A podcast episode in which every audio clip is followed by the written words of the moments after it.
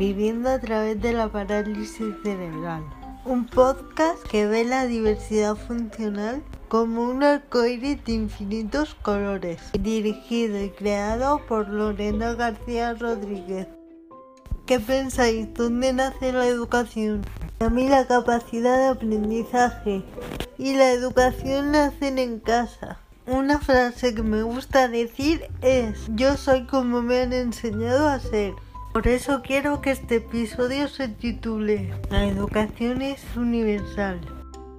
Hoy os quiero hablar de uno de los derechos fundamentales para cualquier persona, la educación, y lo quiero abordar desde varios puntos de vista. Desde siempre he sido muy curiosa y me ha gustado aprender. Mi educación ha sido diferente dependiendo de cada etapa, pero siempre en colegios ordinarios. Cuando era pequeña, la discapacidad era un mundo bastante desconocido.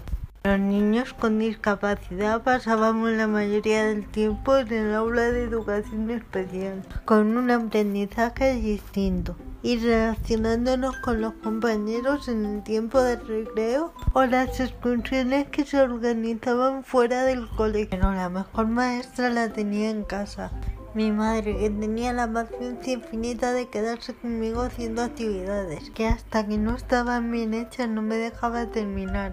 También recuerdo aquellos juegos educativos que me hacían aprender divirtiéndome, tanto en casa como en el colegio. Acabó primaria y con ella llegó la adolescencia. El gran cambio en muchos sentidos, pero el más importante la llegada al instituto. Una etapa con muchas luces, pero también con sus sombras, nuevos compañeros y amigos. Pero también llegar a sentir que otras personas no te lo ponían fácil conforme iban avanzando los cursos, mis profesores vieron que mi inteligencia no era ningún impedimento. Poco a poco me incorporé a todas las clases al mismo nivel que mis compañeros.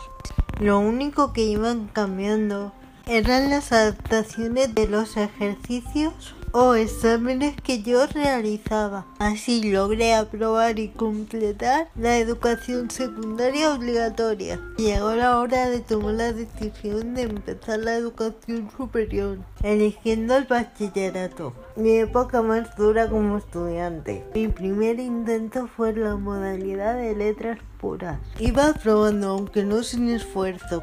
Seguía manteniendo las adaptaciones de forma había una mínima parte del profesorado que no creía en mis capacidades. Así me lo hicieron saber y sentir, diciéndome que lo dejara, que eso no era para mí. Minaron tanto mi autoestima que casi lo consiguen. Pero terminé el curso suspendiendo solo tres asignaturas, latín, griego e inglés. Pero al no superar las recuperaciones de septiembre, me tocó repetir curso. Entonces, cuando decidí empezar la modalidad del bachillerato en ciencias sociales, la que aún sin saberlo sería nuestra batalla más dura. Ahí enferma y por este hecho solicitamos el bachillerato por bloques. Primero nos decían que eso no existía. Por nuestra cuenta nos tocó investigar a fondo. Decían que eso era un privilegio. Descubrimos que sí era posible, porque se impartía en el bachillerato nocturno. Gracias a las leyes descubrimos que por mi discapacidad tenía derecho a cursar esta modalidad de bachillerato. Así lo hice un año cuatro asignaturas y al otro otras cuatro asignaturas. Total que en cuatro años pude acabar con mi etapa de bachillerato. Fue otra lección de que el esfuerzo tiene recompensa. Y poco tiempo después otros estudiantes en mi misma situación podían hacer uso de esta modalidad. Pero me siento orgullosa de ser quien abre el camino para que otras personas con discapacidad tengan menos dificultades y más posibilidades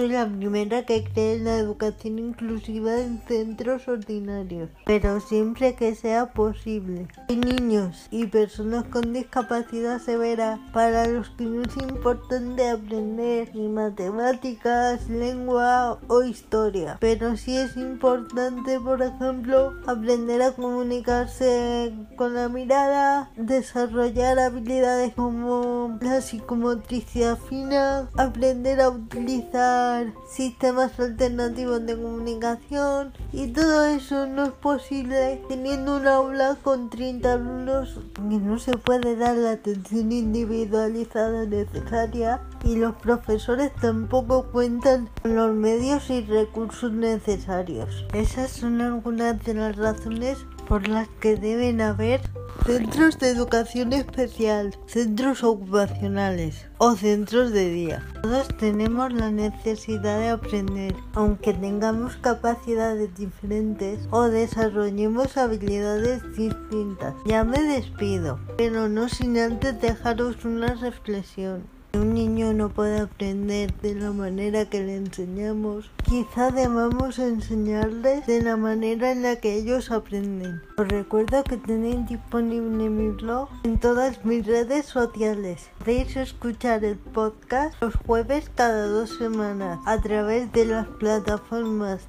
de Spotify e iVoox.